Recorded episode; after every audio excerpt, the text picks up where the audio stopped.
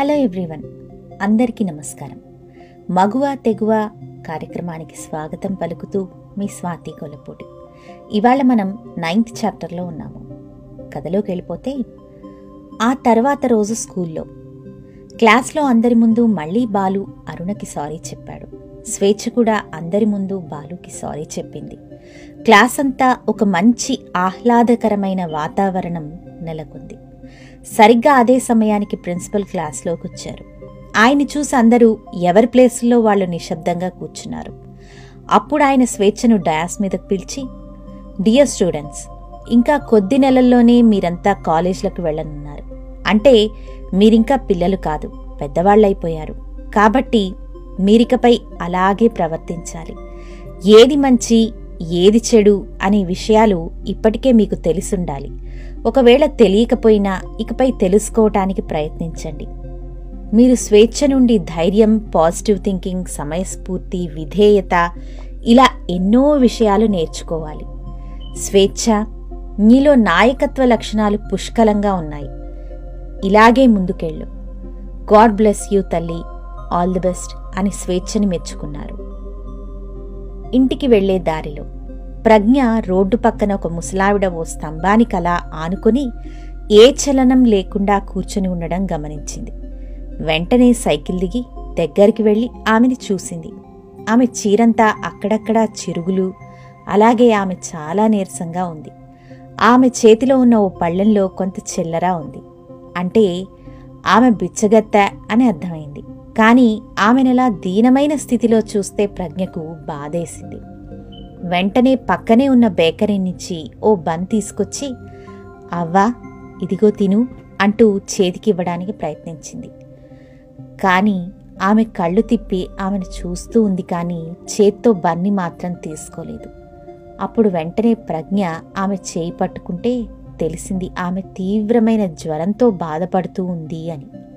ఆమెకి కనీసం తిండి తినే ఓపిక కూడా లేదు అని. అలా జ్వరంతో నడి రోడ్డు మీద కూర్చున్న ఆ అవ్వ పరిస్థితిని చూసి ప్రజ్ఞ కళ్ళల్లో నీళ్ళు తిరిగాయి. ఈలోపు స్వేచ్ఛ కూడా సైకిల్ దిగి అక్కడికి వచ్చింది చూశావా? ఆమె హై ఫీవర్తో బాధపడుతూ ఉంది కనీసం తిండి తినే పరిస్థితిలో కూడా ఆమె లేదు. అంది ప్రజ్ఞ స్వేచ్ఛతో. స్వేచ్ఛ కూడా ఆమె పరిస్థితిని చూసి సరే నువ్వు వెంటనే ఆమెను తీసుకెళ్ళి ఒక పక్క స్ట్రీట్లో ఉన్న హాస్పిటల్లో అడ్మిట్ చేయి. నేను ఇంటికెళ్ళి నాన్న ఇంటికి వచ్చాక ఆయన తీసుకుని హాస్పిటల్కి వస్తాను. వెళ్ళు అని సలహా ఇచ్చింది. ఆ విధంగా స్వేచ్ఛ సైకిల్ మీద ఇంటికి ప్రజ్ఞ ఆటోలో అవ్వని తీసుకుని హాస్పిటల్కి బయలుదేరారు. అలా స్వేచ్ఛ విలేజ్లోకి ప్రవేశించింది. నెమ్మదిగా చీకటి పడుతుంది. కొంత దూరం వెళ్ళాక తను వెళ్ళే దారిలో అడ్డంగా ఓ ముళ్ళగొలుసు రోడ్ మీద పరిచి ఉంది. అది స్వేచ్ఛ గమనించలేదు. దాంతో దానిమీద నుండి సైకిల్ పోనిచ్చడంతో రెండు టైర్లు పంచర్ అయ్యాయి వెంటనే దిగి చూసింది. అక్కడ ఆ ముళ్ళగొలుసు ఉండడం గమనించింది. ఎవరో కావాలనే దాన్ని అక్కడ ఉంచారని తను అనుకుంది. సరిగ్గా అదే సమయంలో తన నీడ పక్కన మరో నీడ ప్రత్యక్షమైంది. అది చూసి వెంటనే వెనక్కి తిరిగి చూసింది. తనలా వెనక్కి తిరిగే టైంకి ఓ ఒకరు పరిగెత్తుకుంటూ అక్కడున్న ఓ చెట్టు వెనక్కి వెళ్ళారు అప్పుడు స్వేచ్ఛ మెల్లగా ఆ చెట్టు వెనక్కి వెళ్ళి చూసింది. విచిత్రంగా అక్కడ ఎవరూ కనిపించలేదు. అప్పుడు వెంటనే తను తన పదునైన కళ్ళతో ఆ చీకట్లో ఆ ప్రదేశమంతా పరిశీలనగా చూసింది. కాని ఎవరూ కనిపించలేదు. అప్పుడు రోడ్ మీద నుండి ఏదో శబ్దం వినిపిస్తే వెంటనే అక్కడి నుండి తన సైకిల్ ఉంచిన ప్లేస్కు వెళ్ళింది. ఈసారి సైకిల్ లేదు. మళ్ళీ చుట్టూ చూసింది. అయినా ఎవరూ కనిపించలేదు. అప్పుడు తనకి ఆ అవ్వ గుర్తొచ్చింది.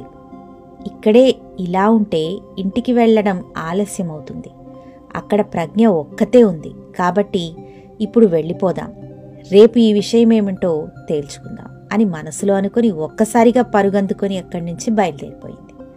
అలా మొత్తం మీద ఇంటికి చేరుకున్న స్వేచ్ఛ వెంటనే ఫ్రెష్ అయి వాళ్ళ నాన్న కోసం ఎదురు చూస్తూ ఉంది. కొంత సమయం తర్వాత అచ్యుత్ ఇంటికొచ్చాడు. వెంటనే స్వేచ్ఛ అచ్యుత్కి ఆ అవ్వ గురించి చెప్పి ప్రజ్ఞ అక్కడే ఉంది నాన్న మనం వెంటనే బయలుదేరాలి అని చెప్పింది.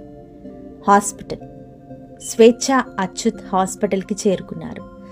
ఆ అవ్వకి సెలైన్ పెట్టారు. ఆమె మెలకుగా లేదు. అచ్యుత్ చికిత్సకి మందులకి రిసెప్షన్లో డబ్బులు కట్టి ఇప్పుడు డాక్టర్ గారు ఎక్కడ ఉన్నారమ్మా? అని అడిగారు అచ్యుత్ రిసెప్షనిస్ట్ని. ఆయన ప్రస్తుతం రౌండ్లో ఉన్నారు. కాసేపు అక్కడ వెయిట్ చేయండి. ఆయన వస్తారు అని బదులిచ్చారు. ఆ తర్వాత ముగ్గురు ఆ వార్డులో బయట కూర్చునున్నారు. సారీ నాన్న నిన్ను ఇబ్బంది పెట్టాను అంది ప్రజ్ఞ చిన్నగా. చచా సారీ ఎందుకురా? నువ్వు చాలా మంచి పని చేశావు అంటూ ప్రేమగా ప్రజ్ఞ తల నిమిరాడు. కానీ నాన్న నాకు చాలా కంగారుగా ఉంది. ఆమె త్వరగా కోలుకుంటుంది కదా? అని ప్రశ్నించింది. ఇంతలో ఆ అవ్వని చూసిన డాక్టర్ వస్తే ఆయన్ని ఆపి సార్ ఆ అవ్వకిప్పుడు ఎలా ఉంది? అని అడిగాడు అచ్యుత్. ఆమెకా? ఈరోజు మీ అమ్మాయి ఆమెను ఇక్కడ తీసుకురాకపోయుంటే రేపటికి ఆమె చనిపోయి ఉండేది. చాలా రోజులుగా ఆమె సరిగ్గా తినకపోవడం వల్లనేనేమో చాలా వీక్గా ఉంది. ఇప్పుడు సెలైన్ ద్వారా ఆమె శరీరానికి కావలసిన పోషకాలన్నీ అందిస్తున్నాము. కాబట్టి రేపటికల్లా ఆమె కోలుకుంటుంది. కాకపోతే కొద్ది రోజులు ఆమెకు బలమైన ఆహారం పెడుతూ జాగ్రత్తగా చూసుకోవాలి. మేమిచ్చే చికిత్స ఆమె ప్రాణాలు నిలపడం వరకే ఆ తరువాత ఆమెంత ఆరోగ్యంగా ఉండాలి అనేది మీ చేతుల్లోనే ఉంటుంది అని చెప్పి ఆయన వెళ్ళిపోయాడు. అప్పుడు అచ్యుత్ ప్రజ్ఞ వైపు చూసి విన్నావుగా ఆమె రేపు మనం ఇక్కడికి వచ్చేసరికి చక్కగా ఆరోగ్యంగా ఉంటుంది. సరేనా? అన్నాడు నవ్వుతూ. సరే నాన్న అనంది ప్రజ్ఞ డాక్టర్ మాటలకి కాస్త ధైర్యం వచ్చి. పడుకోబోయే ముందు రోజూ బయటున్న సైకిళ్ళని తెచ్చి లోపల పెట్టడం అచ్చుతుకున్న అలవాటు. రోజూలా ఆ రోజు కూడా బయటకొచ్చి చూశాడు. సైకిళ్ళు కనపడకపోవటంతో వెళ్ళి వాళ్ళని అడిగాడు. నేను బేకరీ అంకుల్ దగ్గర నా సైకిల్ పెట్టి అవ్వని ఆటోలో హాస్పిటల్కి తీసుకెళ్ళాను అని ప్రజ్ఞ నా సైకిల్ పంక్చర్ అయితే పంక్చర్ షాప్ దగ్గర ఇచ్చి లేట్ అవుతుంది అంటే అదక్కడే ఉంచేసి నడుచుకుంటూ వచ్చాను అని స్వేచ్ఛ చెప్పుకొచ్చారు. వాళ్ళ మాటలు విన్న అచ్యుత్ ఓ అలా అయితే ఇద్దరిని రేపు నేనే దించాలన్నమాట. ఓకే గుడ్ నైట్ అని చెప్పి తన గదిలోకి వెళ్ళిపోయాడు. స్వేచ్ఛ ప్రజ్ఞ కూడా వాళ్ళ రూంలోకి వచ్చారు. వాళ్ళ నాన్నకి గుడ్ నైట్ చెప్పి. అవును స్వేచ్ఛ నీ సైకిల్ ఎప్పుడు పంక్చర్ అయింది? అని అడిగింది ప్రజ్ఞ. అప్పుడు స్వేచ్ఛ తలుపేసి వచ్చి ప్రజ్ఞకి చీకట్లో వచ్చిన ఆ వ్యక్తి గురించి చెప్పింది. చెప్పిందంతా విన్న ప్రజ్ఞ తను బహుశా ఇద్దరి కోసం వచ్చి ఉండొచ్చు. ఎందుకంటే ఏ పని చేసినా మాక్సిమం ఇద్దరం కలిసే చేస్తాం. మనం ఈ మధ్యకాలంలో ఎవరిని హర్ట్ చేశాం అని ఆలోచిస్తూ టక్కున ఏదో గుర్తుకొచ్చినట్టు బాలు అనంది. అందుకు స్వేచ్ఛ ఆహా నేను అనుకోవట్లేదు. తనతో ఉన్న గొడవ సాల్వ్ అయిపోయింది. వాళ్ళ నాన్నగారు కూడా అర్థం చేసుకున్నారు అంది నమ్మకంగా. స్వేచ్ఛ మనం ఎవరిని నమ్మడానికి లేదు. నేను వాణ్ణి కొట్టాను. కానీ వాడు అది నువ్వనుకున్నాడు. దాంతో ప్రిన్సిపల్ నిన్ను పిలిచారు. నువ్వు నా పేరు బయట పెట్టకుండా విషయాన్ని హ్యాండిల్ చేశావు. పైగా నాన్న మనకి చెప్పేవారా? ప్రతి విష్ మనిషికి రెండు ముఖాలుంటాయి. ఒకటి బయటకి చూపించేది మరొకటి లోపల దాగుండేది అని.